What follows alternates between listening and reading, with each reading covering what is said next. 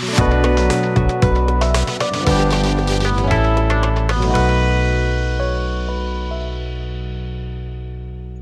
Sen merhaba, ben Elif Çetin. Merhaba Elif Önal. Ee, bu bölümde yine pazarlamacıları ilgilendiren ve bizim zaman zaman konuşurken hep hani öyle değildir, böyledir, bu aslında insight değil, bu başka bir şey dediğimiz, atıfta bulunduğumuz şeyler vardı ya, onunla ilgili bir bölüm yapmaya karar verdik. Çünkü 21. E, yüzyılda hala insight'ın tam anlamıyla çözülemediğini herhalde düşünüyoruz. Birazdan açıkça bu konuları konuşunca daha detaylı farkına varacağız herhalde.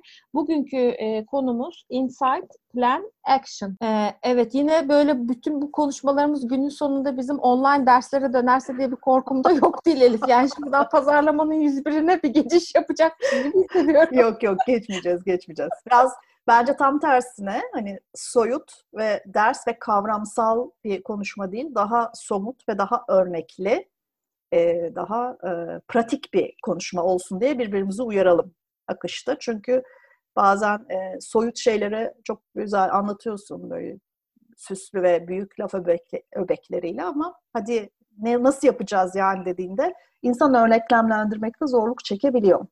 Tabii bu bölümün özelliklerinden bir tanesi de evet. hem ne olduğunu ne olmadığını anlatacağız ama aslında somut örnekler de vereceğiz.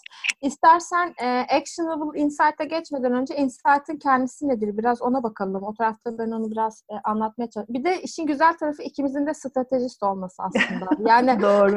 hayatımızın çok büyük bir kısmı bizim bu e, içgörü insight dediğim şey içgörü. Bunu aramakla ve bulmakla geçti.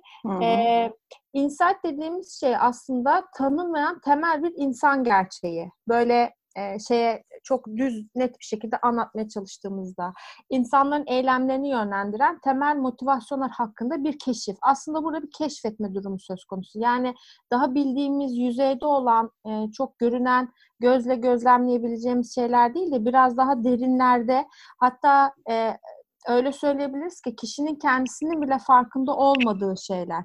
Aslında burada aradığımız şey bir davranışı ya da bir kararı, bir durumu e, neden yaptığı, onu harekete geçiren şey ne, onu yönlendiren şey ne, buna bakmak, bunu aramak e, bu noktada da tabii bu süreç çok yanıltıcı olabiliyor. Çok uzun araştırma süreçleri düzenleniyor.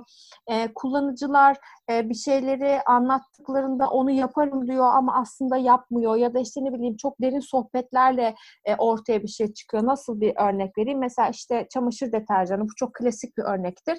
Fokus gruplarda kadınlar toplanır ve denir ki hani niye bunu istiyorsun? İşte çamaşırlarım Aha. daha beyaz olsun diye. İşte orada çamaşırlarım daha beyaz olsun diye bir insight olmuyor aslında.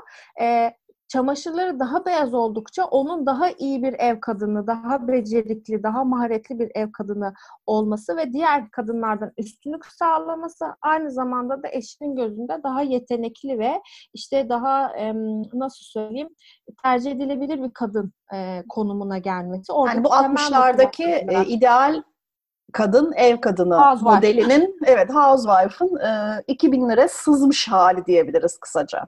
Ama Gibi bu da değişti biliyorsun. Sonra mesela OMO çıktı. Kirlenmek güzeldir diye bir kampanya yaptı.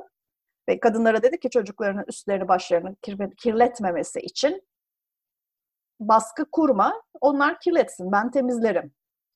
Evet çünkü daha çok deterjan satmamız lazım. Çünkü Bence daha formüller, yenilenmiş formüller. Formülü yeniledik, tekrar yeniledik. Bakın bu sene bir daha yeniledik. Ama işte burada da aynen iç gördür, iç görünün yenilenmesi var. Yani eskiden ne kadar temiz o kadar iyi. Şimdi ise önemli değil. Çocuklarınızı serbest bırakın. Temizlik yapılabilir. Temizlersiniz evet. geçer. İşte şeylerin e, aslında somutlaşmasına güzel bir karşılaştırma da oldu değil mi? Bir örnekle Aynen. güzel karşılaştırdık. E, ben aslında ne olduğunu hani net bir şekilde söyleyebiliyoruz ama ne değildir biraz daha söylemek istiyorum aslında. Mesela e, insight bir veri değildir. İşte hani mesela işte tüketicilerin yüzde 58'i e, mavi değil de yeşil renk tercih etti. Hı hı bu bir veri, bu bir insight değil. Hı hı. Ee, bir herhangi bir gözlem de bir insight sayılmıyor. İşte hı hı. insanlara baktığımızda son zamanlarda evde internet kullanımının işte şey e, görüntülü görüşmelerin arttığını görüyoruz. Hı hı. Mesela bu da bir şey değil, insight içgörü değil. Bu bir gözlem. Ee, gözleme dayalı belki daha sonra şeye dönüşebilir, analize dönüşebilir. Belki oradan başka bir şey çıkabilir. Ve e, tüketicilerin konuşurken işte keşke bu e, tişörtün siyahı da olsaydı onu kesin alırdım dediğinde hani keşkeyle başlayan aslında cümleleri de birer insight değil. Tüket, İnsan... Yani tüketici talebi de bir insight değildir. Evet. Adam söylemiş yani, zaten sana ne istediğini. Bizim aynen öyle çok doğru bir şey söyledin. Zaten söylemiş. Bizim aradığımız şey görünmeyen. E, görünmeyen en başında söylediğim gibi onun dahi bilmediği altlarda kalan şey. Bir de e, şeye geçmeden önce actionable insight'a geçmeden önce şeyi söyleyeceğim. E, tüket e, insight dediğimizde de bunun aslında tek bir boyutu yok. Yani illa tüketiciden aldığımız içgörü olmak zorunda değil. E, örneğin e, kültürel içgörüler çok önemli değil mi? Stratejileri buna göre yönlendiriyoruz. Hatta şimdi yine atıfta bulunalım mı? Kültür kahvaltıyı stratejide yer sözünü. Söyleyelim. Epey, epeydir bahsetmemiştik. epeydir söylememiştik. Ee, gelecek içgörüleri, e, ürün içgörüleri. Ürün içgörüleri derken mesela benim aklıma şey geliyor hep. E, sen yapmış yapmış mısındır bilmiyorum. Mesela fast food yerken kolanın dışında böyle bir buhar oluşur ya. Orası Hı-hı. böyle bir ıslak olur. Hı-hı. Sonra böyle patates yersin. Elin yağlıdır ve silecek bir şey yok. Yani peçeteyle silince o gitmez. Hemen böyle o bardağın dışından elini hafif ıslatırsın o buhar damlacıklarından ve peçeteyle silersin. Mesela bence Kendi bu... ıslak mendilini yaratıyorsun yani. Aynen öyle. Bence bu bir ürün içgörüsü. Ya da e, insanların cips yerken e, bir şeye banma isteği olduğu çok ortaya çıkmış. Doritos'un yaptığı bir araştırmada. Ürün hmm. insight'ını örnek veriyorum yine.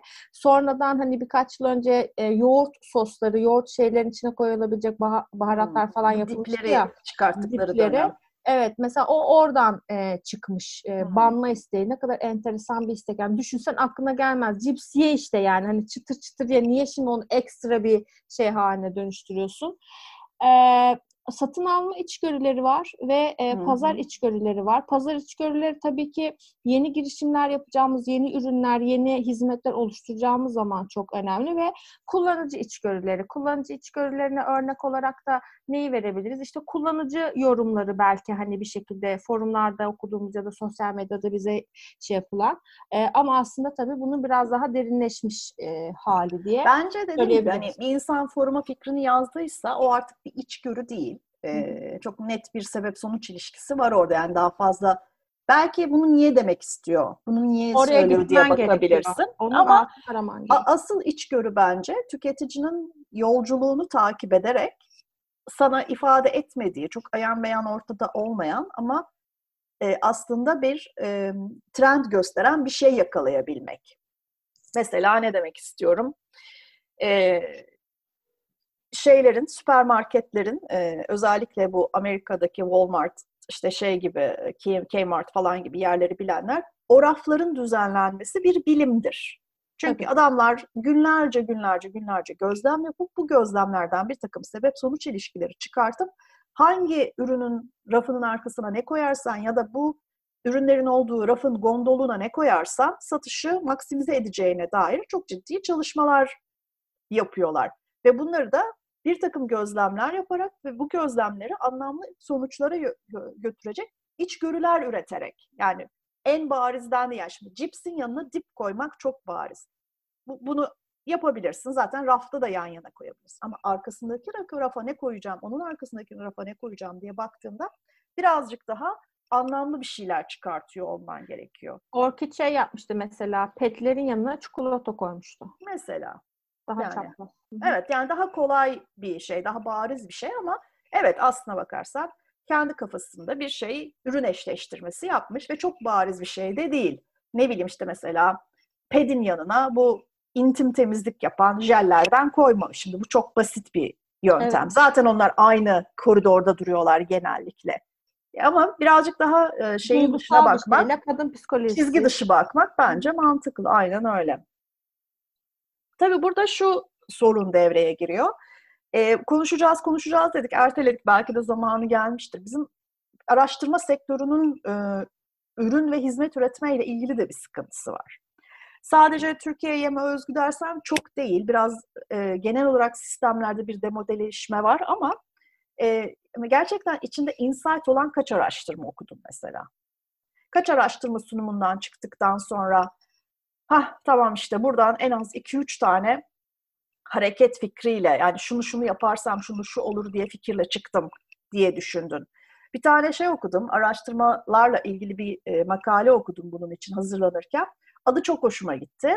If a report is published and no one reads it, did it really happen? Bence çok güzel çünkü ya evet bir araştırma yapılmış. İşte 20-25 tane insan bir odaya e, toplanmış. Böyle içleri geçip esnemeye başlayana kadar her rakam tek tek anılarak e, o sunum yapılmış. Kardeşim yani onun %73.5 olduğunu söyleme ekranda yazıyor zaten. Zaten sen bunu rapor olarak bana vereceksin. Ben onun Excel'ine de bakarım. Yani bu araştırmada ne oldu? Ne çıktı ortaya? İşte bizim e, reklamımızın hatırlanma oranı yüzde 73. So what? Rak, rakibinki yüzde 85. Neden? İşte çünkü onda ünlü oynuyor. Ya onu ben de biliyorum zaten. O zaman bu araştırmayı yapmaya gerek yok ki. Çok doğru. Böyle bir şey zaten tembelliğe yatkın insanlar olduğumuz için yani canlı türü olarak bence kolaya kaçmaya yatkınız. Bunun yanında doğulu kültürünün verdiği şey de var. Yani biraz daha oryantal olmanın getirdiği bir kolaya kaçma da var. Böyle olduğu zaman yani o sunumda, o araştırma da yapıldı, o sunum da yapıldı. Herkes tick box'larını tikledi ve hayatımıza e, kaldığımız yerden devam ettik. Ama buradan strateji de çıkmaz, buradan farklı bir iş modeli de çıkmaz. Aslına bakarsan oradan herhangi bir sonuç da çıkmıyor bence. Çünkü sadece takvime baktığın zaman çok geniş bir şeye yayılan, e, derin bürokrasiler içeren, ona üstüne onaylara giden, toplantılar üstüne toplantılara giden süreçler yaşanıyor. Ve bu e, bir yılın içerisine baktığında kardeşim ben bu zamana kadar bu ürünün tasarımını, ambalajını bitirtebilirdim. Her neyse yani o kadar çok şey yapılabilirdi ki. Ama daha şeye çıkamadık. Bununla ilgili ben e, zaman içerisinde çok sıkıntı yaşadım. E, neden? Çünkü hani bir stratejistsen e, bir, bir şey bir strateji yazman için bir şeylere ihtiyacın var ya hani reklam şey, tamam evet yaratıcılar hemen zaten benim şöyle bir fikrim var benim böyle bir fikrim var tamam bunları bulmak da çok güzel ama biz bunu niye yapıyoruz? Bu yaptığımız e, şey kişilerde karşılık bulacak mı? Hmm. Yani e, mesela şimdi şey de var. Bazı reklamlara baktığın zaman çok iyi fikir ama arkasında gerçekten hiçbir strateji yok. Öylesine yapılmış. Sadece yaratıcılık için. O fikir iyi olduğu için. E, zaten şeyi çok iyi anlıyorsun. E, bu işin içerisinde olduğun zaman bir şey izlediğinde onun arkasında bir strateji, bir içgörü var mı? Hı hı. Yoksa Yok sevme ol, sevme olma. Ha, yani şeylere baktığında, iletişimlere baktığında bunu görüyorsun. Dolayısıyla da bence bu artık araştırma sektörü için de geçerli bir şey. E, üstelik şimdi onların bir de datayla bir savaşı var. Yani şimdi hmm. ben girip aylarca bir yerde bir araştırma da yapabilirim. Bir yazılımla veya işte ne bileyim bununla ilgili çalışan bir şirkette sadece bir veri seti alarak da hemen bir saat içinde belki bir gün içinde de bu sorunumu çözebilirim. Ama günün sonunda orada da bir sonuçsuzluğa doğru gidiyoruz. Onu da konuşacağız. Data data, big data hmm. ve e, o datanın data. e, anlamlandırılamaması. yani zaten, o action'a dönüşmemesi. Aynen. Zaten şöyle bir şey var. Ee, bir gene bununla ilgili bir şey dinledim. Ee, podcast dinledim. Orada şey Optimize'nin e, şeyi marketing e, direktörü, VP'si anlatıyor kadın. Diyor ki yani hiçbir e, pazarlamacının şu anda daha fazla veriye ihtiyacı yok. Yani herkesin elinde kullanmayı beceremediği kadar çok veri var. Yapılması gereken şey verinin bilgiye, bilginin insight'a dönüş, dönüşümünü garanti altına alacak bir şey modeli kurmak. Bir çalışma ve düşünme modeli kurmak.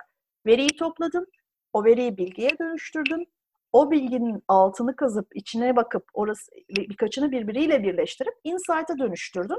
O zaman bir anlamı var. Yoksa daha fazla veri bulmaya çalışma, araştırma yapmaya çalışma. Elindekileri kullanmıyorsun bile. Evet. Ki bence çok çoğu zaman çok doğru bu. Özellikle dijital e, ağırlıklı şeylerde çok doğru.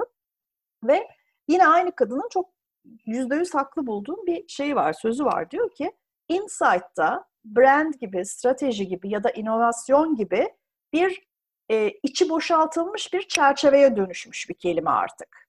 Yani herkes bunlardan bahsediyor ama tam olarak neden bahsettiğini kendi de bilmiyor, şeyi de anlamıyor. E, dinleyen de anlamıyor.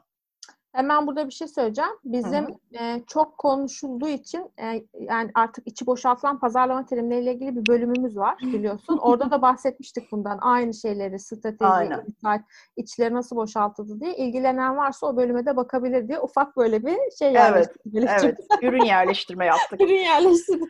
Dolayısıyla yani aslında sanki bilgimiz varmış gibi, sanki verimiz varmış gibi ya da sanki daha fazla bir veri bilgi topluyormuşuz gibi yapıyoruz ama pek de bunlardan iş sonucuna yol açacak şey çıkartamıyoruz. Insight'lar çıkartamıyoruz.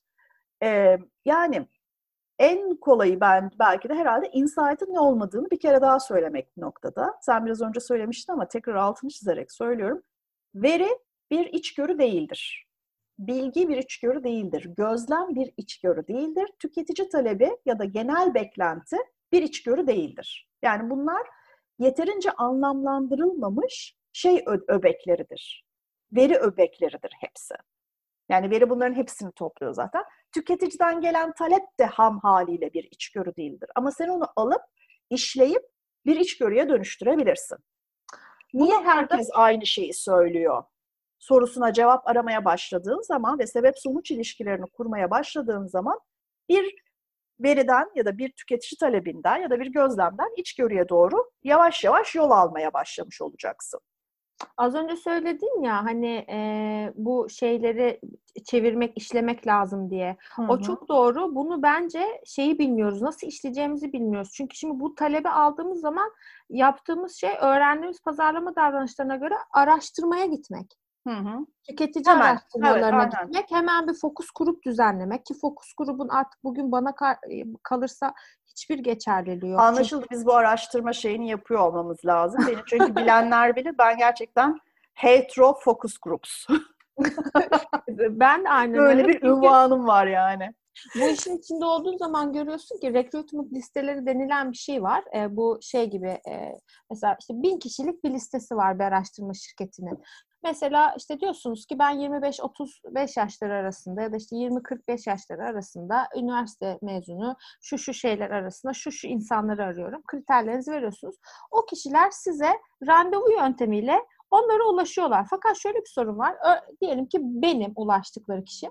Ben bugün ayçiçek yağına katılıyorum. Yarın çikolataya katılıyorum. Ondan sonraki gün e, deterjana katılıyorum. Benim her günüm dolu. Hmm. Bu onlar için bir iş yani evet. ve ben bunu şeyin içerisinde olduğum süreç içerisinde çok fazla defalarca gördüm. Yaşadım. Dolayısıyla da onlar da bir insight'a dönüşmüyor aslında. Şimdi e, fokus grup değil konumuz ama bu konuda e, çok şey olduğum için, dolu bir insan olduğum için, içim dolu bu konuda. O yüzden ben de bir şey söylemeden geçemeyeceğim. Birinci soru dediğin gibi bir recruitment listesi var ve çok dar. Dolayısıyla profesyonel fokus grupçularla konuşuyorsun her seferinde. Birinci sorun bence bu. İkinci sorun e, doğru e, şey grubu, insan grubu e, şeyle özümsenemez sadece. E, sosyodemografik karakterlerle özümsenemez. Yani aynı Ayşe teyzeden hem çamaşır suyundan anlamasını, hem deterjandan anlamasını, hem yemeklik margarinden anlamasını, hem çocuk bakımından anlamasını bekliyoruz. Yani ne kadar dolu ve şey bir insanmış kendisi diye diye böyle dehşete kapılıyorum. Üçüncü ve daha önemlisi topluluk psikolojisi denen bir şey var. Yani her fokus grupta bence ilk 10-15 dakikadan sonra moderatör ne kadar başarılı olursa olsun bir iki, altına giriyor. Evet, bir iki fikir ve o fikrin sahibi insan öne çıkıyor ve geri kalan insanlar yavaş yavaş yavaş yavaş susturuluyor. Yani onlarca fokus grup izledik ikimiz de. Bunu çok sık görüyoruz. Ama bu tabii in-depth bence başka bir şey. Hı hı. Etnografi ama, başka bir şey. Evet, etnografi başka bir şey ama fokus grup sorunlu bir yöntem. Neden herkes fokus grup yapıyor? Çünkü daha uygun fiyatlı. Daha mekanik bir şey olduğu için. Neyse yani e, senin doğru içgörünün peşinde 3-5 tane in-depth yapıyor olman da gerekiyor olabilir. Bunu da sorgulamıyorum. Ama aslında bir fokus gruptan ya da bir in-depth'ten ya da bir etnografik araştırmadan aldığın hala şey, aldığın şey hala bir veri hala bir insight almadın sen onlardan. Ben şeye bakıyorum. Pazarlamacı bunu kendini doğrulatmak için mi yapıyor? Ya da işte ne bileyim e, backup'ınız, yedi hmm. sağlama, kendini sağlama Ben demedim o dedi. evet yani işte sorduk tüketiciye sorduk böyle söyledim. Sorduk. Sorduk böyle dedi. Aa. Yoksa gerçekten bir içgörünün peşinden gidiyor mu? Çünkü e, bir içgörü ararken e, araştırma yapmaman mümkün değil. Zaten Hı. aslında araştırmanın bu kadar önemli olmasının sebebi, e, bu sektörün bu kadar büyük olmasının sebebi bu. Ama burada artık e, pazarlama sektöründe olduğu gibi hem bekleneni günün şartlarından dolayı vermeme durumu var. Yeterli değil artık, karşılamıyor. Çünkü 50'li, 60'lı, 70'li, 80'li, 90'lı, 2000'li yılların başındaki tüketiciye yaptığın şeyle artık bugünün ve bundan sonrasının tüketicisinin e, bilgilerine ulaşma yöntemin aynı o, olamaz. Olmuyor da zaten. Dolayısıyla burada bir kısır döngü ve çözümsüzlük problemleri yaratılıyor gibi geliyor bana. Bir de Elif'ciğim yani şöyle de bir gerçek var. Şimdi insan e, kaynağı e, değerli ama zor bir şey. Şimdi SPSS programı kullanabilen ya da onun çıktısını Excel'e dökebilen ya da Excel'deki bilgileri alıp e, PowerPoint'e yerleştirebilen insan researcher değildir. Anlatabiliyor muyum ne demek istedim? Yani evet hangi, çok net. Hangi şirkette kaç tane stratejiden anlayan, pazarlamadan içgörü üretebilecek kadar anlayan araştırmacı var? Ee, yok. Yani sen bun, bunca yıllık kariyerinde bir sürü stratejistle çalıştın. Kaç tanesi gerçekten stratejisti? İşte değil. Zaten Ki, mesela... Sen bunun en iyi olduğu ajanslarda çalıştın. Ben de öyle. Çok büyük ajanslarda çalıştım. Bunu al bir de ikinci, üçüncü yan sektörlere koy. Yani bir araştırma şirketinde stratejiden anlayan bir insan olma olasılığı gerçekten düşük. Ha bu şu demek değil. Araştırmacı veriyi üretip sana ancak o kadarını verebiliyorsa e veriyi al o zaman sen kendin kullan veriyi. Evet. Yani Ama üretim de bir, bir şey. şey. Evet o, o da bir şey gerektiriyor. Bir kere zaten şöyle bir noktada anlatmak gerekiyor. Bir şeyin içgörü olabilmesi için her araştırmadan içgörü de açıklayabilir. Çünkü içgörü gerçekten önemli bir şey. Evet. Bir değişikliğe yol açması lazım. Bir statükoyu bozması lazım. Yani geçen seferkinin aynısını yapmaya devam edersek başarılı olacağız. Bir içgörü değil, bir bulgu. Hı hı. Sen gerçek anlamda bir içgörü yakaladıysan ve bunu gerçek anlamda manalı ve e, scalable yani yapılabilir bir aksiyon planına dönüştürebildiysen büyük bir şeyi başarmışsın demektir ve buradan statükoyu bozacak, bir değişime yol açacak bir şey çıkar. Bir pazarlama iletişimi çıkar ya da bir pazarlama canım, kararı çıkar. 5000 tane şey üretiyorsun. 5000 lira da içgörü bulman gibi Tabii. bir şey mümkün. Promosyon zaten... kampanyası da yapıyorsun. Yani içgörüsü daha ucuz bu.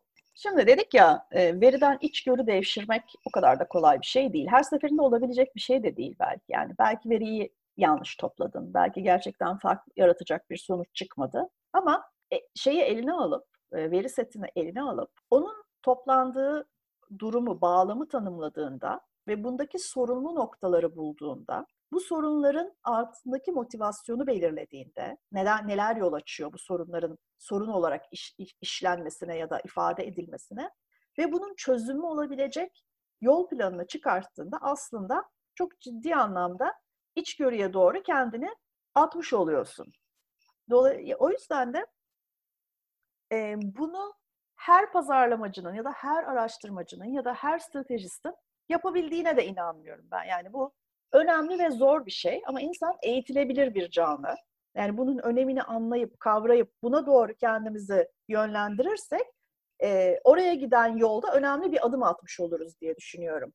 Bir kere her şeyden önce e, sosyolojiden anlıyor olması lazım. Antropolojiden, psikolojiden, yani insan psikolojisinden bir kere anlıyor olması lazım. Çünkü o de, o şeyleri e, derinlere inmeye, çözmeye çalışıyor ya bunu niye yapmış olabileceği.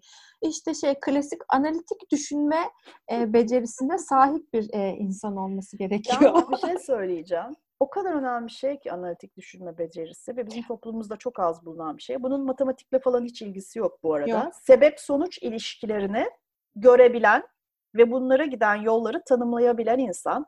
O öyle olduğu için bu böyle oluyor. Demek ki bu böyle olduğu için de şunun şöyle olma ihtimali çok yüksek diyebilen insan. Ben hayatımda ne yazık ki çok az çalıştım beraber. Ee, ve e, herkesin hayatını en en önemlisi kendi hayatını kolaylaştırıyor bu insanlar. Çünkü kestirme yolu bulabiliyorlar. Yani tabii ki bir düşünme mekanizması ve bir muhakeme yeteneği burada şey şart, temel olması gereken Hı-hı. yeteneklerden. Bu arada ben de bir e, makale başlığı söyleyeceğim. Sadece makalenin kendi içeriği de çok iyi de onu da paylaşırım. E, actionable insight için şey demişti. Missing link between data and business value. Yani yarattığın iş değeriyle elindeki veri seti arasında bir kayıp link var.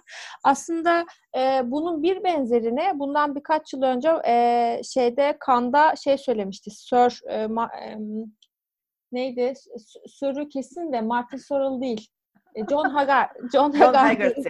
Tüketicilerle e, bağlantıyı kaçırdık. O hmm. kadar çok rakamlara odaklandık ki hmm. tüketicilerle bağ kurmayı unuttuk. Bunu hmm. tekrar yakalıyor olmamız lazım demişti. Bütün bu sorunların sebebi işte aslında o yığılan veri setleri. Evet. E, Haggerty'nin lafın üzerine laf söylemek gibi olmasın ama hani e, şey gibi e, tüketiciyi kaybetmiş olmak bir, bir, bir problem. Bence büyük resmin tamamını kaybetmiş olmak. Tamamen herkesin kendi masasındaki e, işin detaylarıyla uğraşıyor olması da bir problem. E, dün e, Elif bir makale paylaştı benimle. Lindstorm, değil mi? Kendine evet, ait evet, bir şeyi var. E, e, kendine ait bir danışmanlık şirketi de var aynı zamanda. Bir stratejist kendisi. Yıllarca büyük ajanslarda, büyük şirketlerde stratejistlik yapmış. Onun bence söylediği örnek çok güzel çok silolaşmış bir yapı var. Bu silolaşmış yapıdan birleştirilmiş, birleşik bir iş sonucu çıkması çok mümkün değil.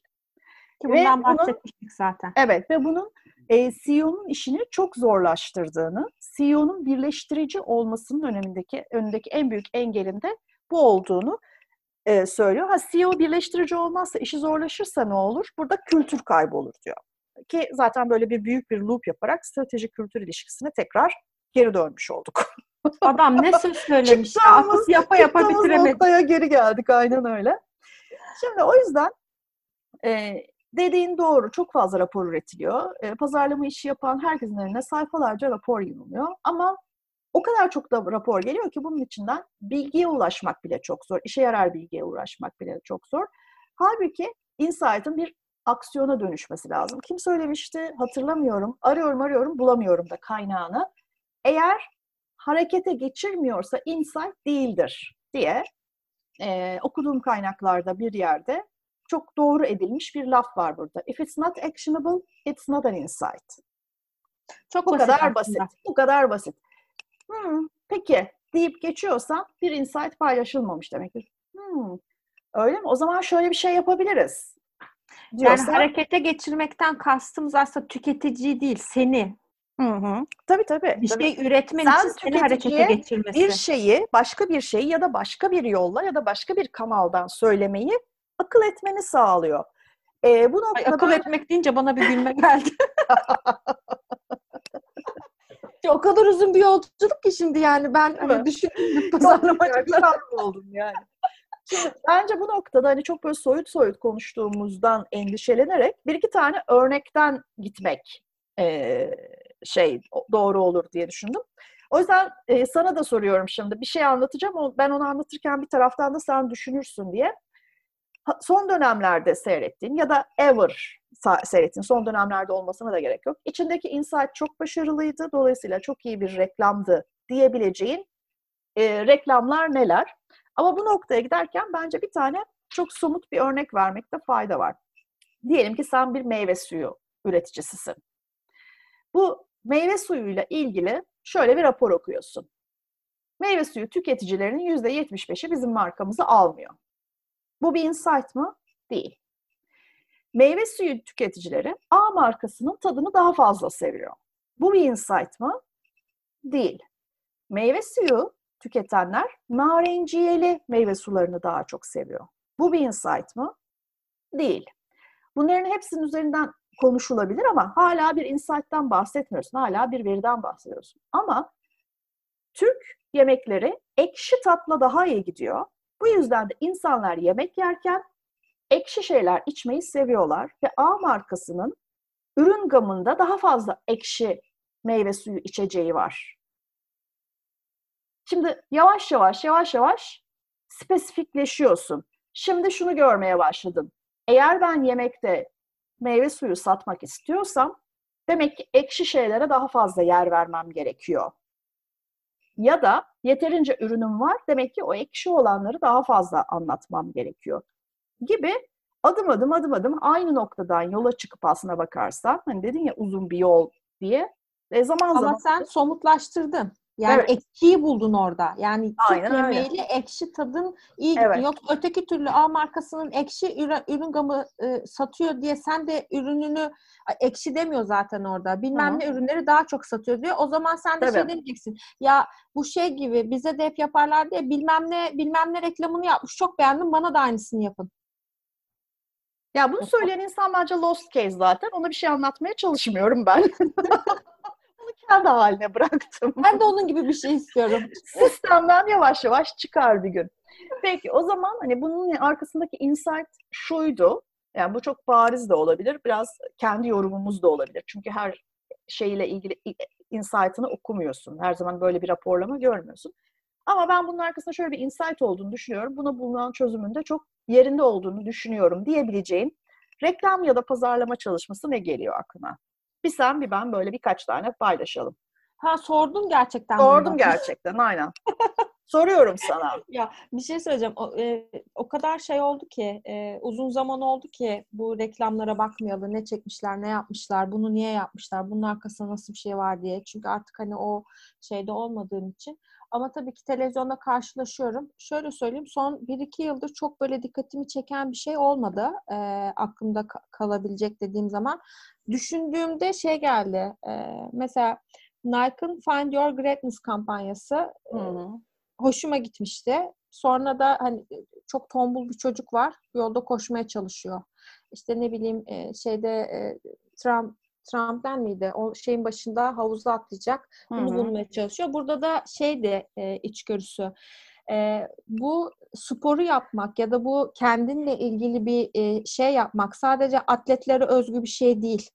Hı hı. Ee, işte ne bileyim Michael Jordan'ın basketbolla ilgili böyle bir harika yeteneği varsa belki senin de koşuyla ilgili var. Kendininkini bul Hı. e, şeyiyle. Çünkü burada biraz işte harekete geçiriyor bu. Bence harekete geçiren bir şey bu insan. Çünkü öteki türlü Nike bana deseydi ki işte çok güzel bir koşu ayakkabısı yaptım. Bilmem karbon fiberle şey yaptım. Bununla koştuğunda işte daha şöyle olacak. Bunun bir şeyi yok. Ama e, bu ben mesela şimdi kilo aldım. Koşabileceğimi düşünmüyorum. Tamam Hı hı. mı? Ama benim gibi kilolu ama e, koşan insan gördüğümde demek ki yapabilirim diyorum ve bunu yapmakla ilgili bir istek oluyor içimde. Burada zaten önemli olan şey de e, önce actionable insight'ta da önce pazarlamacıyı ya da bu ürünü, bu hizmeti geliştiren kişiyi harekete geçirmesi, sonra da tüketiciyi harekete geçirmesi lazım. Hı hı. Değil mi? Mesela Evet. bu benim çok şey yapmıştı. Şimdi tabii mesela bence güzel bir örnek benim listemde de var çünkü. E, spor markaları bu işi iyi yapıyorlar. Çünkü tüketiciliğiyle çok şey bir ilişkileri var. Çok doğrudan ve çok net tanımlanmış bir ilişkileri var. Yeterince çok girift değil ilişki biçimleri. O yüzden de güzel örnekler her zaman üretiyorlar. Yani Nike'nin yaptığı işlerde biliyorsun benim en Under sevdiğim markalardan evet aynen öyle. Benim en sevdiğim markalardan biri Under Armour. Yani düzenli tüketicisi değilim. Düzenli tüketecek kadar spor yapmıyorum çünkü. Ama marka değeri olarak bugüne kadar yaptığı pazarlama çalışmaları olarak çok kıymetli buluyorum ben e, Under Armour'ın yaptığı şeyleri. Bende de iki tane Under Armour örneği var. Bir tanesi e, daha önceki bir kaydımızda bahsetmiştim. Onun için detayına girmeyeceğim. Michael Phelps'le yaptığı Rule Evet, Yourself hı. kampanyası. E, bir defalarca olimpiyat madalya rekoru kırmış bir sporcunun kendiyle ve e, hayatındaki e, şeytanlarla öyle derler ya e, demons in, in, in his life mücadelesini ve hiçbir şeyin göründüğü kadar kolay olmadığını ama ipleri kendinin eline alman gerektiğini anlatan çok güzel bir e, şeydi. Bence şöyle bir kıymeti var kampanyanın. İçgörüsü şu. Michael Phelps dediğin zaman o boyutta bir sporcuyla hiçbir ortak noktan olmayacağını düşünürsün değil mi? Evet, Yani onu adam adam kitap yani kusursuz bir makine gibi. kusur- kusursuz bir makine çok güzel söyledin ve dünyadaki en çok olimpiyat madalyasına sahip insan. Şimdi benim de bununla benim bununla ne ortak paydam olabilir? Bir spor markası bakış açısından söylüyorum insan olarak değil de. Ama bu kampanya o ortak paydayı buluyor. Yani herkesin mücadelesinin kendiyle olduğunu herkesin mücadelesinin kendi içindeki şeytanlarla olduğunu çok güzel ifade eden çok başarılı bir kampanyaydı.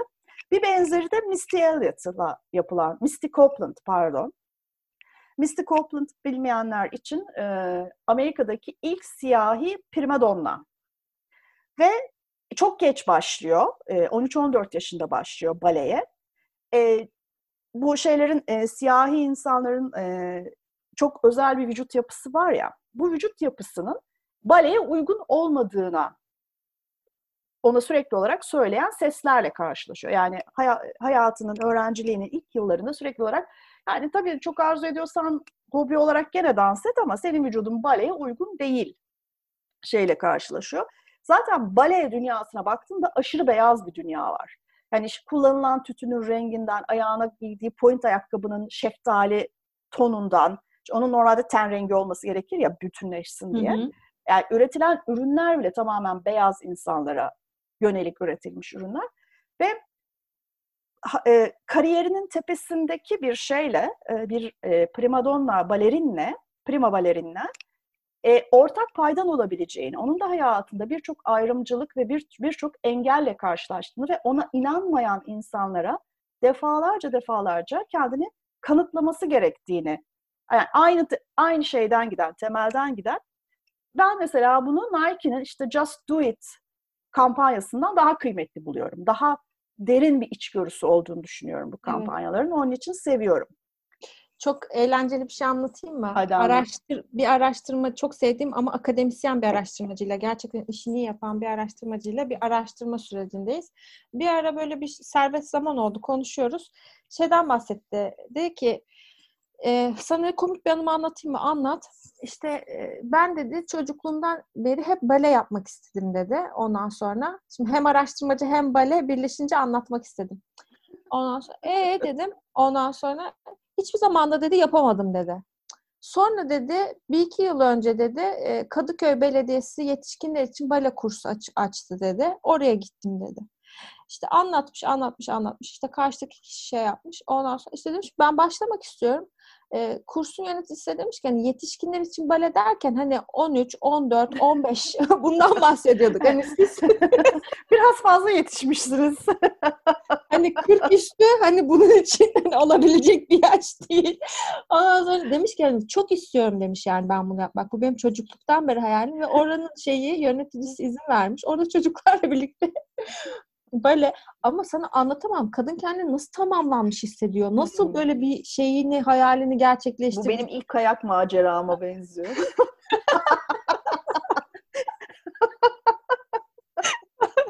Ama benimki isteyerek değil, zorla olduğu için çok kısa sürdü. Sadece bir ders aldım. Bütün bütün ders arkadaşlarım, beraber ders aldığım bütün arkadaşlarım belime geliyordu. İnsanlar böyle 4-5 yaşında çocuklarını başlamışlar. Kayak dersi. Evet, getirmişler kayak ya öğrenmeye. Beni de babam üniversiteye giderken zorla götürdü. Tabii ki hiç başarılı olamadık. Bütün spor dallarında olduğu gibi kendisinden de bir derste mezun oldum. İşte bu da bir başarı. bu da bir başarı. Peki başka var mı aklında? Var. E, Spotify'ın data kullanarak, kullanıcıların hmm, o, data o da var. kullanarak o yaptığı e, kampanya. Mesela orada çalma listelerinden şeyler e, almış. Demiş ki mesela birinin e, I Love Gingers diye bir listesi varmış. İşte daha saçları turuncu şey olan şarkıcılar var ya. Hmm. Kızıl, e, kırmızı kafalar. 2000, 2018 hedefleri Ayla Gingers çalma listesine 48 Ed Sheeran şarkısı koyan kişi kadar sevgi dolu olun. Şimdi Spotify'ın genel iletişim şeyine baktığın zaman zaten hani dinleyen varsa ben e, şeyli değilim, ücretli üye değilim Spotify'da. E, zaten onlar da aslında ücretli üyeyi çok tercih etmiyorlar. Şeyi diğerlerini daha çok basmak istiyorum. Tabii diğerini daha çok şey. Hiç dinledin mi Spotify reklam metinlerini? İlk Bizim kültürümüzle hiç alakası olmayan hmm. anlamlı anlamsız şeyler hmm. ama dinlerken o kadar hoşuma Çevirisi de biraz kötü birebir çeviriyorlar ve evet. buraya hiç uymuyor. Evet. Yani hiç aynı değil çünkü Spotify tarzım. ilk geldiğinde kaçtı? 2015-2016 falan. Tabii hizmetin ne olduğunu tam olarak anlamadığım için e, ben de bir süre free dinledim. E, fakat reklam metinlerine bir miktar bir, bir süre e, maruz kaldıktan sonra parası neyse veririm ben bunları çekemeyeceğim diye e, şeye pro üye oldum. E, o yüzden yeni yeni durumuna hakim değilim. Benim listemde İnternet de bağlantın vardı. mı gitti? Hiç sorun değil. Şimdi sana bir şey önereceğim. Ve buna bayılacaksın. Aynen öyle, aynen öyle. What? aynen öyle. Bence kayıt yap kullansınlar yani. Benim aklımda kalan örnekte aynı kampanyadan şeydi. Ee, Adele'in o, o yıl çıkan şarkısı neyse mesela hatırlamıyorum şimdi. Adele'in Ay, O da ne kadar zayıfladı. Adele'in bambaşka bir insan olmuş. yani. İnanılmaz Başka değil mi? bir şey çıkmış evet. evet. Evet. Güzel mi çirkin mi çok emin değilim ben ya. Bence o tombul güzeldi. Evet ya yüzü çok güzeldi mesela. Ba- yüzü değişmiş. Bambaşka bir insan. Evet. Neyse. Adele'in bilmem ne şarkısını 350 kez dinleyen arkadaş iyi misin? Aa evet sen bunu bir kere daha söylemiştin çok seviyorum diye hatırladım. Çok iyi. Aynen. Evet. İşte bak mesela gerçekten orada bir motivasyon e, bulmuş yani şeyi. Çünkü yani şimdi çalma liste buradaki insight aslında çalma listelerine verilen garip isimler. Yani şimdi Evet. sen bir playlist oluşturuyorsun, isim vereceksin. E, I Love Gingers diye bir liste oluşturuyorsun yani hani anladın mı? Biz eski alışkanlıklarımıza göre ne diye şey yaparız? İşte romantik, e, çalışırken dinle. Ondan sonra işte ne bileyim burada mutlarda olan şeyler gibi. Ama Hmm, bunlar o kadar hmm. spesifik şeyler ki arasan bulamazsın. Mesela bu iyi Benimkiler bir- daha bile yaratıcı değil. Elif 1, 2, 3 falan diye gidiyor böyle. Sonra tabii Süper unutuyorum. 1 neydi, 2 neydi, 3 neydi, niye 3 tane yaptım ben bunlardan acaba diye. sen Spotify kullanmayı hak etmiyorsun. Ben de. Ben Spotify'ı hak etmiyorum. Bir tane daha söyleyeceğim ben. Benim çok beğendiğim, üzerine tanımadığım bir reklamdır. Ee, izlemeyen herkes gitsin bence şu anda izlesin. Geico diye bir tane şey markası var. Online sigorta. Karşılaştırarak sigorta satın alıyorsun. Geico bir sig- sigorta brokerı diyelim. Unskippable Ad diye bir kampanyası var. Bu YouTube reklamlarında şey var ya ilk 6 saniyeyi geçmene izin vermiyor ya aşağıda sayaç çıkıyor. Bunda da kampanya mesajı her neyse ilk 6 saniyede veriliyor bitiyor. Fakat sonra e, ve mesajı veren oyuncular 6. saniyede donuyorlar. Fakat etraflarındaki şey dünya devam ediyor, akıyor ve sen bunu seyretmeye devam ediyorsun. Mesela en komik olanı bence anne baba çocuklar ço- anne yemek yerken işte baba bir şey söylüyor. Anne ona cevap veriyor. Böylece kampanya mesajı iletilmiş oluyor. Ve bunlar donuyorlar. O anda kocaman bir köpek masaya atlıyor. Ve çulap çulap çulap çulap çulap sesleriyle masadaki her şeyi yemeye başlıyor. Ve sen kahkahalar eşliğinde mutlaka seyret. Bunu seyrediyorsun. Ve şey bitiyor, video bitiyor bir daha seyrediyorsun. Buradaki de işte bu e, şeyi 2015 falan olması lazım bunun da tarihi. Bu unskippable ad'lerin yeni çıkmaya başladı. Herkesin 6 saniyelik reklam yapmak için birbirini ezdiği dönemdi. Tüm reklam verenler böyle briefler veriyorlardı ajanslarına. Sebep de şu, bu 6 saniye için eğer atlanırsa sen YouTube'a para ödemiyorsun. Dolayısıyla o esnada mesajını verebildiysen bedavaya iletişim kurmuş oluyorsun. Bu böyle bir şey haline gelmişti gerçekten tırnak içinde challenge haline gelmişti ve bunun için bulunan muhteşem güzel bir şey. Çünkü içinde bir içgörüsü var. İnsanlar aslında reklamları eğlenirlerse seyretmeye devam ediyorlar. Yani komik bulmaları lazım. Bunun bir şey asansörlü versiyonu da var. Çok başarılı yapılmış çalışmalardı gerçekten. Onu görmemiştim. Mutlaka bakacağım. Mutlaka bak Ee, gerçekten komikler. Yani her biri birer küçük parodi aslında. Aslında o YouTube reklamları tabii yaratıcıları çok büyük bir challenge içerisine soktu zaman Hı. içerisinde. Çünkü Hı. hani e, sen dünyanın en iyi fikrini bulduğunu düşünüyorsun ama da izlemek istemiyor, geçiyor. Çünkü Evet. o an e, izlediği şey her neyse onu böldüğünü düşündüğü için senden nefret ediyor. Bir de şöyle bir disiplinsizlik vardı bizde. Yavaş yavaş azalıyor mecbur kalındığı için. İkimizin de çalıştığı bir insan. Adını söylemeyeceğim şimdi. Birlikte bir şey yapıyoruz. Banka bakıyoruz. Ee, ben medya planı, medya ajansında çalışıyorum. O kreatif ajansta çalışıyor. Büyük bir bankanın önemli bir lansmanı yapılacak Türkiye'de. Ee, 75 saniye gibi güzel zaten uzun böyle kallavi bir lansman filmi şeyiyle biz tahmini planlar yaptık. Bütçe çıksın diye yapılır ya öyle. Hı hı. İşte 75 saniyeden hesapladık falan. Film bir geldi 125 saniye. Kısa film çekmişler. Hayır 125, 75 saniye hiç olmamış demek ki bu fikir. Bana niye 75 saniye için çalıştırtıyorsun? Yani bir şey 75 saniye planlanırken 80 saniye olur. 85-90 95 olur ama 90 olur. 125 nasıl olur yani? olmaz. Ya iki katı. Nerede? Demek ki aslında hiç 175 olma, 75 saniyelik olmamış bu film. Şimdi bu aman işte bu da güzel oldu. Böyle de yayınlayıversinler noktasından. 5 saniyede derdimi anlatmam lazım noktasına gelmek bence önemli bir şeydi. Özellikle günümüzdeki ekonomik kaynakların daha da kısıtlı olduğu dünyada. Şey de söylemek lazım. Bunu mesela motive eden şeylerden bir tanesi Snapchat gibi işte ne bileyim Hı-hı. bu hızlı TikTok ve gibi. çok hızlı TikTok gibi hızlı ve çok e, şey kaybolan mesela şeylerde de öyle Instagram'da da öyle hmm, storyler 24 gibi. saat geçiyor. Hmm. Bu tarz şeyler de tabii buraya doğru biraz insanları evet. yönlendirdi süre kullanımında. Ee, benim bir şey Söyle benim e, de bir şeyim var. E, daha çok var tabii. Hani tabii canım baksak, akla gelenlerden bahsediyoruz. Şey bulabiliriz de bence zaten ilk akla gelenler daha değerli. Demek ki o benim yıllar içerisinde aklımda kaldıysa bir şey var bunda. Ben şeyi çok beğenmiştim son yıllarda. E, New York Times'ın bu The Truth is Worth It kampanyasını çok beğenmiştim. Hmm. Buradaki şey de aslında içgörü de şuydu. New York Times 160 yıldan uzun süredir e, var olan bir gazete. E, ama tabii medyanın son geldiği durumda herkes e, neyin ne olduğunu biliyor. Yani okunma fake oranları, news. satılma o şeyleri falan. Aynen öyle. Burada da bu hem fake news, sahte haberler hem de artık insanların e, habere para ödeme motivasyonunu kaybetmiş olması. Hı-hı. Çünkü e, neyin haber olduğu artık çok tartışılıyor ya. Hı-hı. O da sana diyor ki bu kampanyayla ben gerçek gazetecilik yapıyorum ve gerçek buna değer. Hı hı. Ee, bana para öde diyor aslında hı hı. yani üyelik modeli için. Şimdi burada şey yapacağım, anacağım. Mesela Cüneyt Özdemir'in YouTube kanalı var biliyorsun. Hı hı. O bizden bahsettiği için ben de ondan bahsetmiyorum. Yanlış anlaşılmasın. Çok doğru bir örnek olduğu için söylüyorum. Şimdi e, bana kalırsa şu anda e, bir karmaşanın içerisindeyiz ve gazeteci konusu bizim hassas konularımızdan bir tanesi ülke genelinde baktığımız zaman. Bundan sonraki dönemde bir 5 yıl sonra, 10 yıl sonra, 20 yıl sonra her neyse e, bir gazeteci deyip arayıp bakmaya çalıştığımızda kim vardı dediğimizde bence söylenebilecek isimlerden 3-5 isimden bir tanesi Cüneyt Özdemir. Gerçekten gazetecilik yapan bir adam. Şimdi diyor ki YouTube kanalında her akşam 60 akşamdır artık 65 Hı-hı. akşamdır kaç akşamsa saat 8'de çıkıyor canlı yayın yapıyor. Bence bu çok büyük bir disiplin ama tabii o bir profesyonel. Ama Hı-hı. bunun haricinde de şunun mücadelesini veriyor. Diyor ki kanala katılın, destek Hı-hı. olun. 2 lira, 3 lira, 5 lira. Sonra diyor benimle dalga geçiyorsunuz bunu söylediğim için diyor. Yani Cüneyt para dileniyor. İşte şu şöyle bu böyle. Bakın diyor New York Times'a.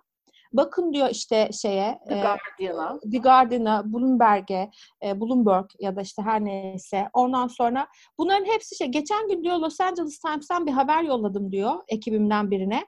Bana dedi ki diyor ben bunu açamıyorum çünkü biz abone değiliz. Hı hı. O herhalde her şeye abone olmuş. Hı hı. Şimdi bunun arkasında tabii hem bir subscription ekonomisinin e, şeyi var, e, dinamizmi var. Ama bir taraftan da aslında e, bu medya dönüşümü içerisinde, şimdi Insight'tan buraya geldik ama önemli bir bilgi olduğu için söylüyorum. Buraya doğru bir e, kaynak aktarma, gitme var. Yani artık aldığın haber için gerçek doğru haber için para ödemen gerekiyor gibi e, dramatik bir şeyle de karşı karşıyayız hmm. aslında. Çünkü pazarlamacı bilgiye ne kadar zor ulaşıyorsa, e, pardon, e, çok fazla bilgiye ulaştığı için doğru bilgiyi elde etmekte o kadar zorlanıyorsa, normal hayatımızda da aslında şimdi e, şey karantina döneminde bir uzman diyor ki maske yararlıdır. Bir uzman diyor ki maske takma gerek yok. Birisi diyor ki bir zeminde 4 saat kalır. Birisi diyor ki 3 saat kalır. Birisi dışarı çıkabilirsin, denize girebilirsin diyor. Bu her sene sorular Ramazan soruları gibi olmaya başladı. Yani hani denize girersem orucum bozulur mu? Ya her sene aynı sorular. Şu anda da ben inanamıyorum. Yani CNN Türk'te e, her gün bununla ilgili yayın yapılıyor full. Farklı bir uzman bir şey söylediğinde mesela kız artık aynı soruları sormaktan bıkmış belli ki böyle hocam şimdi bunu mu demek istediniz tam olarak diye oradan bir damar yakalamaya çalışıyor. Yani artık bu duruma geldik.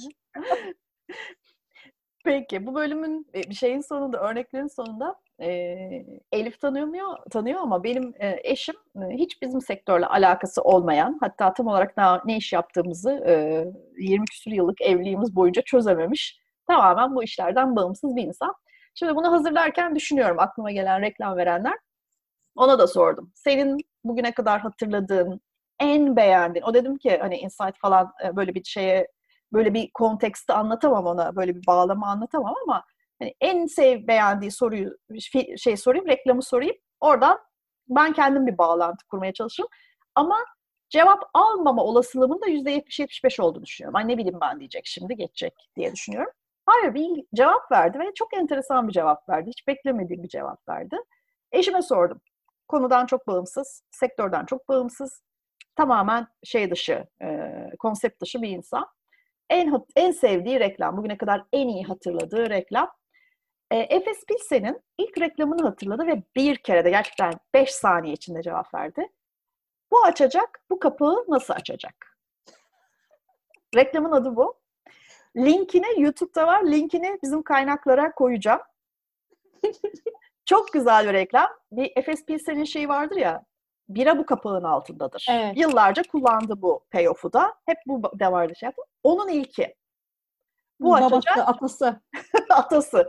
Bu açacak. Bu kapağı nasıl açacak? Çünkü bir panel toplanmış. E, paneldeki insanlar anlatıyorlar. Ya Efes Pilsen'in lansmanından bahsediyoruz. Yani Türkiye'de ilk kez bir e, bira markasının lansmanından bahsediyoruz. İşte bu kapakla açıyoruz. Bira bu kapağın altındadır diyor. İşte hadi açıyoruz hep beraber diyor. Bütün şeyler açıyor. Bütün e, tüketici bir önlerinde bir bizim sabah kadın programları gibi düşün. Bir sürü adamla oluşan bir şey var. İzleyici var önüne, önlerinde. Böyle 50-60 kişilik falan. Herkes çıkartıyor bira şişesi bir elinde. Bir zamanlar Türkiye'de bira reklamı yapılırdı televizyonlarda. Böyle çat diye açıyor. Sonra içlerinden bir tanesi şey diyor. İyi de diyor bu açacak bu kapağı nasıl açacak? Çünkü elinde tribüşon var. açacak yok. Gördüğün gibi bir hedef kitle segmentasyonu yapılmış. Hedef kitleyle ilişkinin sorunlu olabileceği yerler tespit edilmiş ve buna uygun bir çözüm üretilmiş. Sene 1875 falan gibi bir zaman yani. Çok başarılı bir kampanya bence de çok beğendim. Beyim söyledi diye değil çok başarılı linkini koyacağım şeye. Ama ne kadar enteresan. Üstünden kaç yıl geçmiş. Evet. Şimdi bizim verdiğimiz örneklerde genelde yabancı. Ee, evet. Bir öz eleştiri yaptım şu anda. Niye dedim acaba hani ben bu sektörde çalıştım, bunları ürettik, ettik. Niye bir şey söyleyemem? Yani emekli finansçı kadar olamadık şekerim.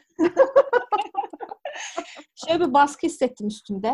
Ee, sanki böyle bir meyhanedeyiz'i söylemem gerekiyormuş gibi. Hani böyle şey vardı ya. ya. Tabii ya, şimdi öyle bakılırsan hani başarılı diyebileceğin, aa bu güzel düşünülmüş diyebileceğin bir sürü örnek var ama işte ilk aklına o, gelmediyse işte eğer çıkamayız. Evet, benim evet. gelmedi işte. Gelmediyse şu anda ben hani bu benim suçum mu? Hakim evet. Şimdi kendini bu kadar kötü hissetme diye şöyle bir şey söyleyeceğim. Ee, benim eşim Ayhan, şey, eşim salkıma dönüşüyorum. Eşim eşim dedikçe kendisinin adı Ayhan. Ayhan tabii o kadar az reklama maruz kalıyor ki çok temiz onun arkasındaki şey. Sen o kadar çok reklama maruz kalıyorsun. Burada bir profesyonel ya ama öyle diyorsun ki hatırladığı reklam eşim, kaç yılında? Eşim öyle dedi.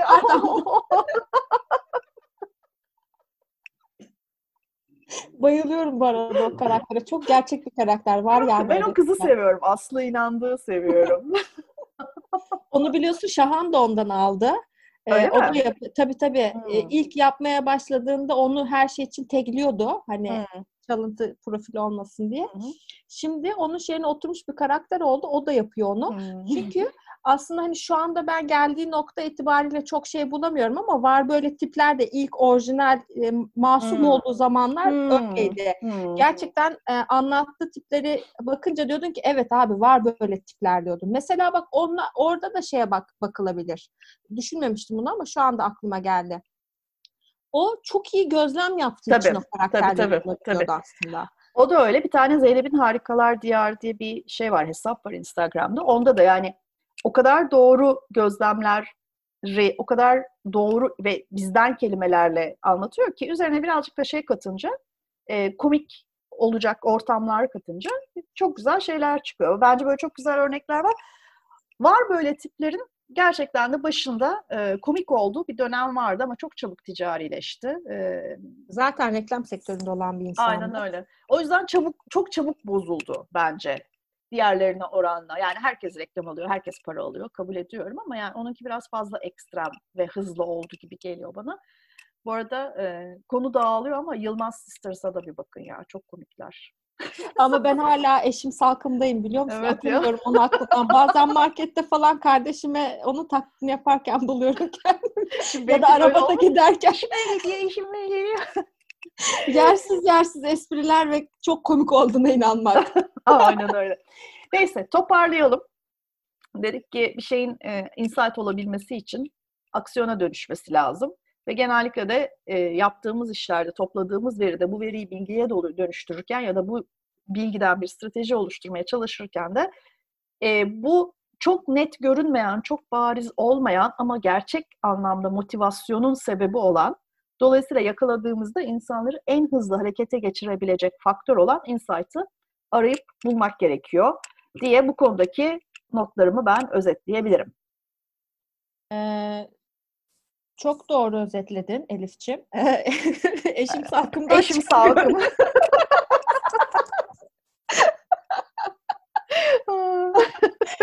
ee, şimdi strateji için içgörü olmazsa olmaz bir e, şey. Ne denir? Materyal.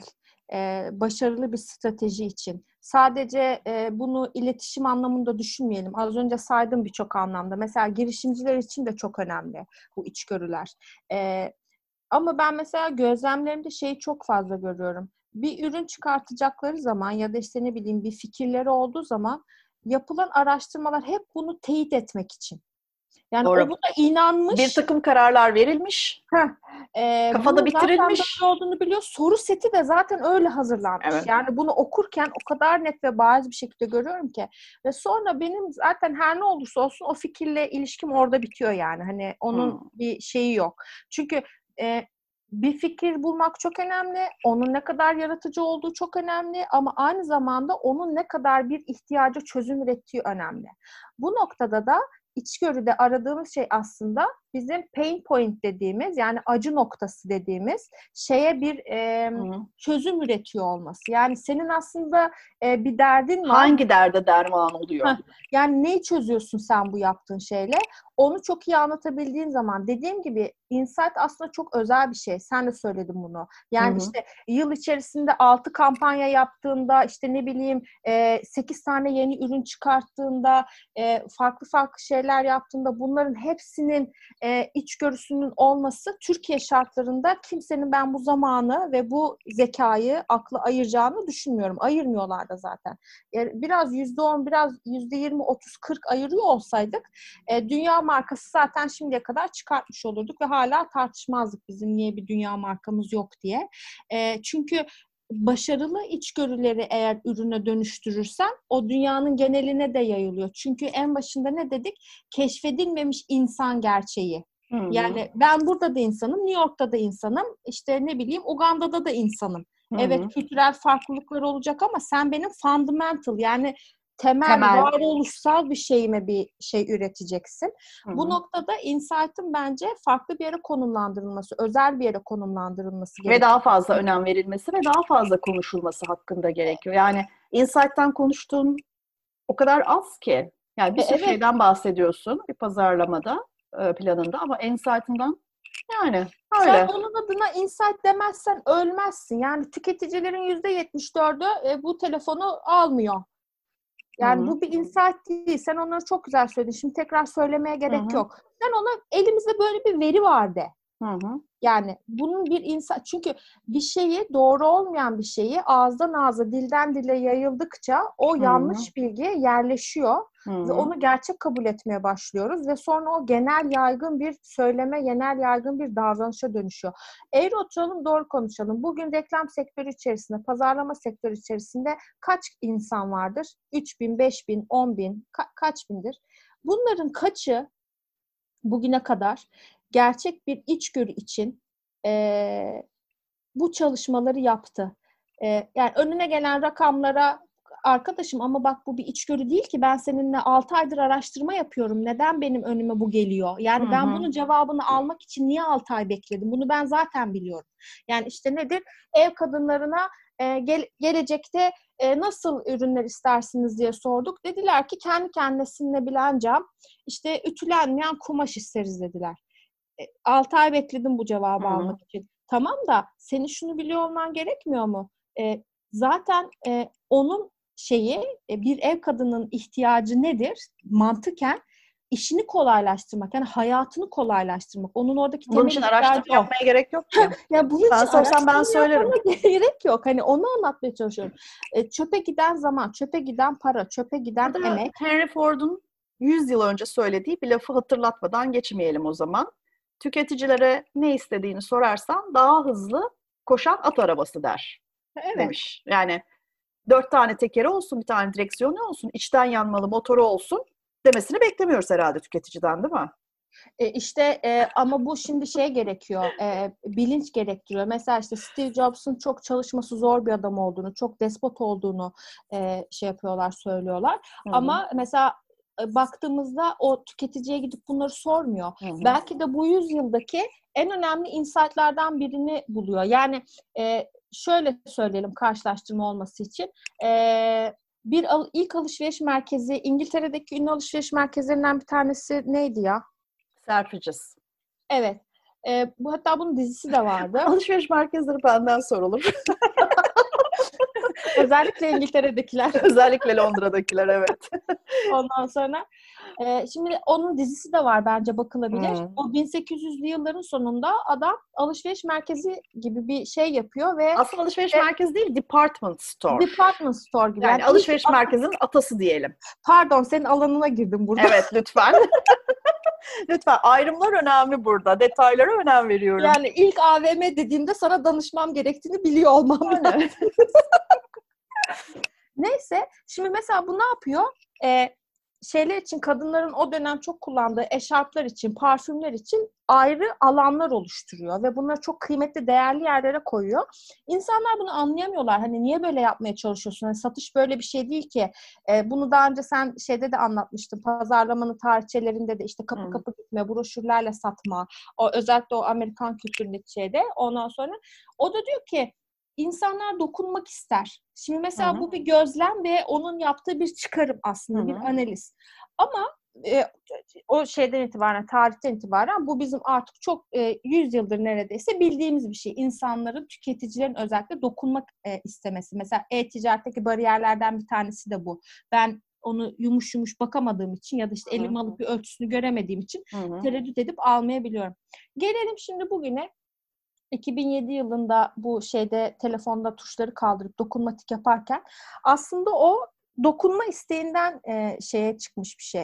e, yola çıkmış bir şey. İnsanların dokunma isteği. Hı hı. E, ama bir noktada da baktığın zaman senin e, ürünle birebir ilişki kurmanı sağlayan bir şey. Aracıları ortadan kaldırıyor. Sen aslında mantıken dokunduğunda da direkt dokunursun ya. Hı hı. Tuşlar aracıydı. Hı O hı. aracıyı ortadan kaldırıyor. Çünkü bence bu mesela çok derin bir şey. Hı hı. Ee, Gözlem. e, gözlem. Evet. Ve onun sonucunda tabii şeylere gitmiştir. Onun bir içgörüsü artık şey yapılmıştır, yaratılmıştır ve dünyanın e, bugün e, şey değiştiren, belki de teknolojiyle birlikte hayatımızı değiştiren bir ürünü değil mi? Yüzde yüz, Akıllı yüzde yüz. telefonlar. Akıllı telefonlar Ee, ve yani- dokunmatik ekran. E şimdi o zaman buradan şunu söyleyebilir miyiz son sözler olarak? Eğer sen doğru soruları sorarsan, doğru şeylerin peşinden gidersen, doğru aksiyonları alırsan ve gerçekten o inandığın seni harekete geçirecek içgörüyü yakalaya, yakalayabilirsen işte böyle sonunda dünyayı değiştirecek, tüm insanların yaşam şekillerini yeniden bir forma sokacak bir şey üretebilirsin, ortaya çıkartabilirsin, yaratabilirsin. İşte içgörü Ya da öyle bir ürün yaratabilmek için böyle bir şekilde düşünüyor ve çalışıyor olması lazım kafanın. Yoksa işte tüketicilerin yüzde 25'i bizim markayı almıyor diye bir araştırma sonucuyla ortaya çıkarsan e, fiyat indirimi yaptım, promosyon kampanyası çıkar ortaya. E tabii o mantıkla Nokia'nın e, Evet. batmaması gerekiyordu. Eğer öyle Evet. düşünebilseydi, o da o soruları sorabilseydi ya da Doğru. Kodak'ın batmayıp Instagram'ın e, Rakibi Ya, olması gerekiyordu. kimden beklersin böyle bir şeyi? Hani Hı hı. e, Photo üç sharing yapılacaksa kim share edecek bunu? Hayır, üç kişilik e, Instagram ekibi mi yapacak bunu garajda kuran? Hı. Yoksa 150 yıllık Kodak mı yapacak? kaç yıllık Kodak mı yapacak? Hani baktığın zaman. Evet. Yani Research and Development ekibi ne develop ediyordu acaba? o, o esnada deyip.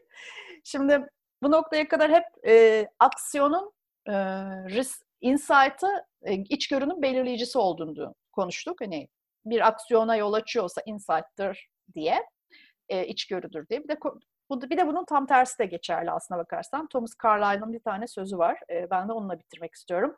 Nothing is more terrible than activity without insight diyor.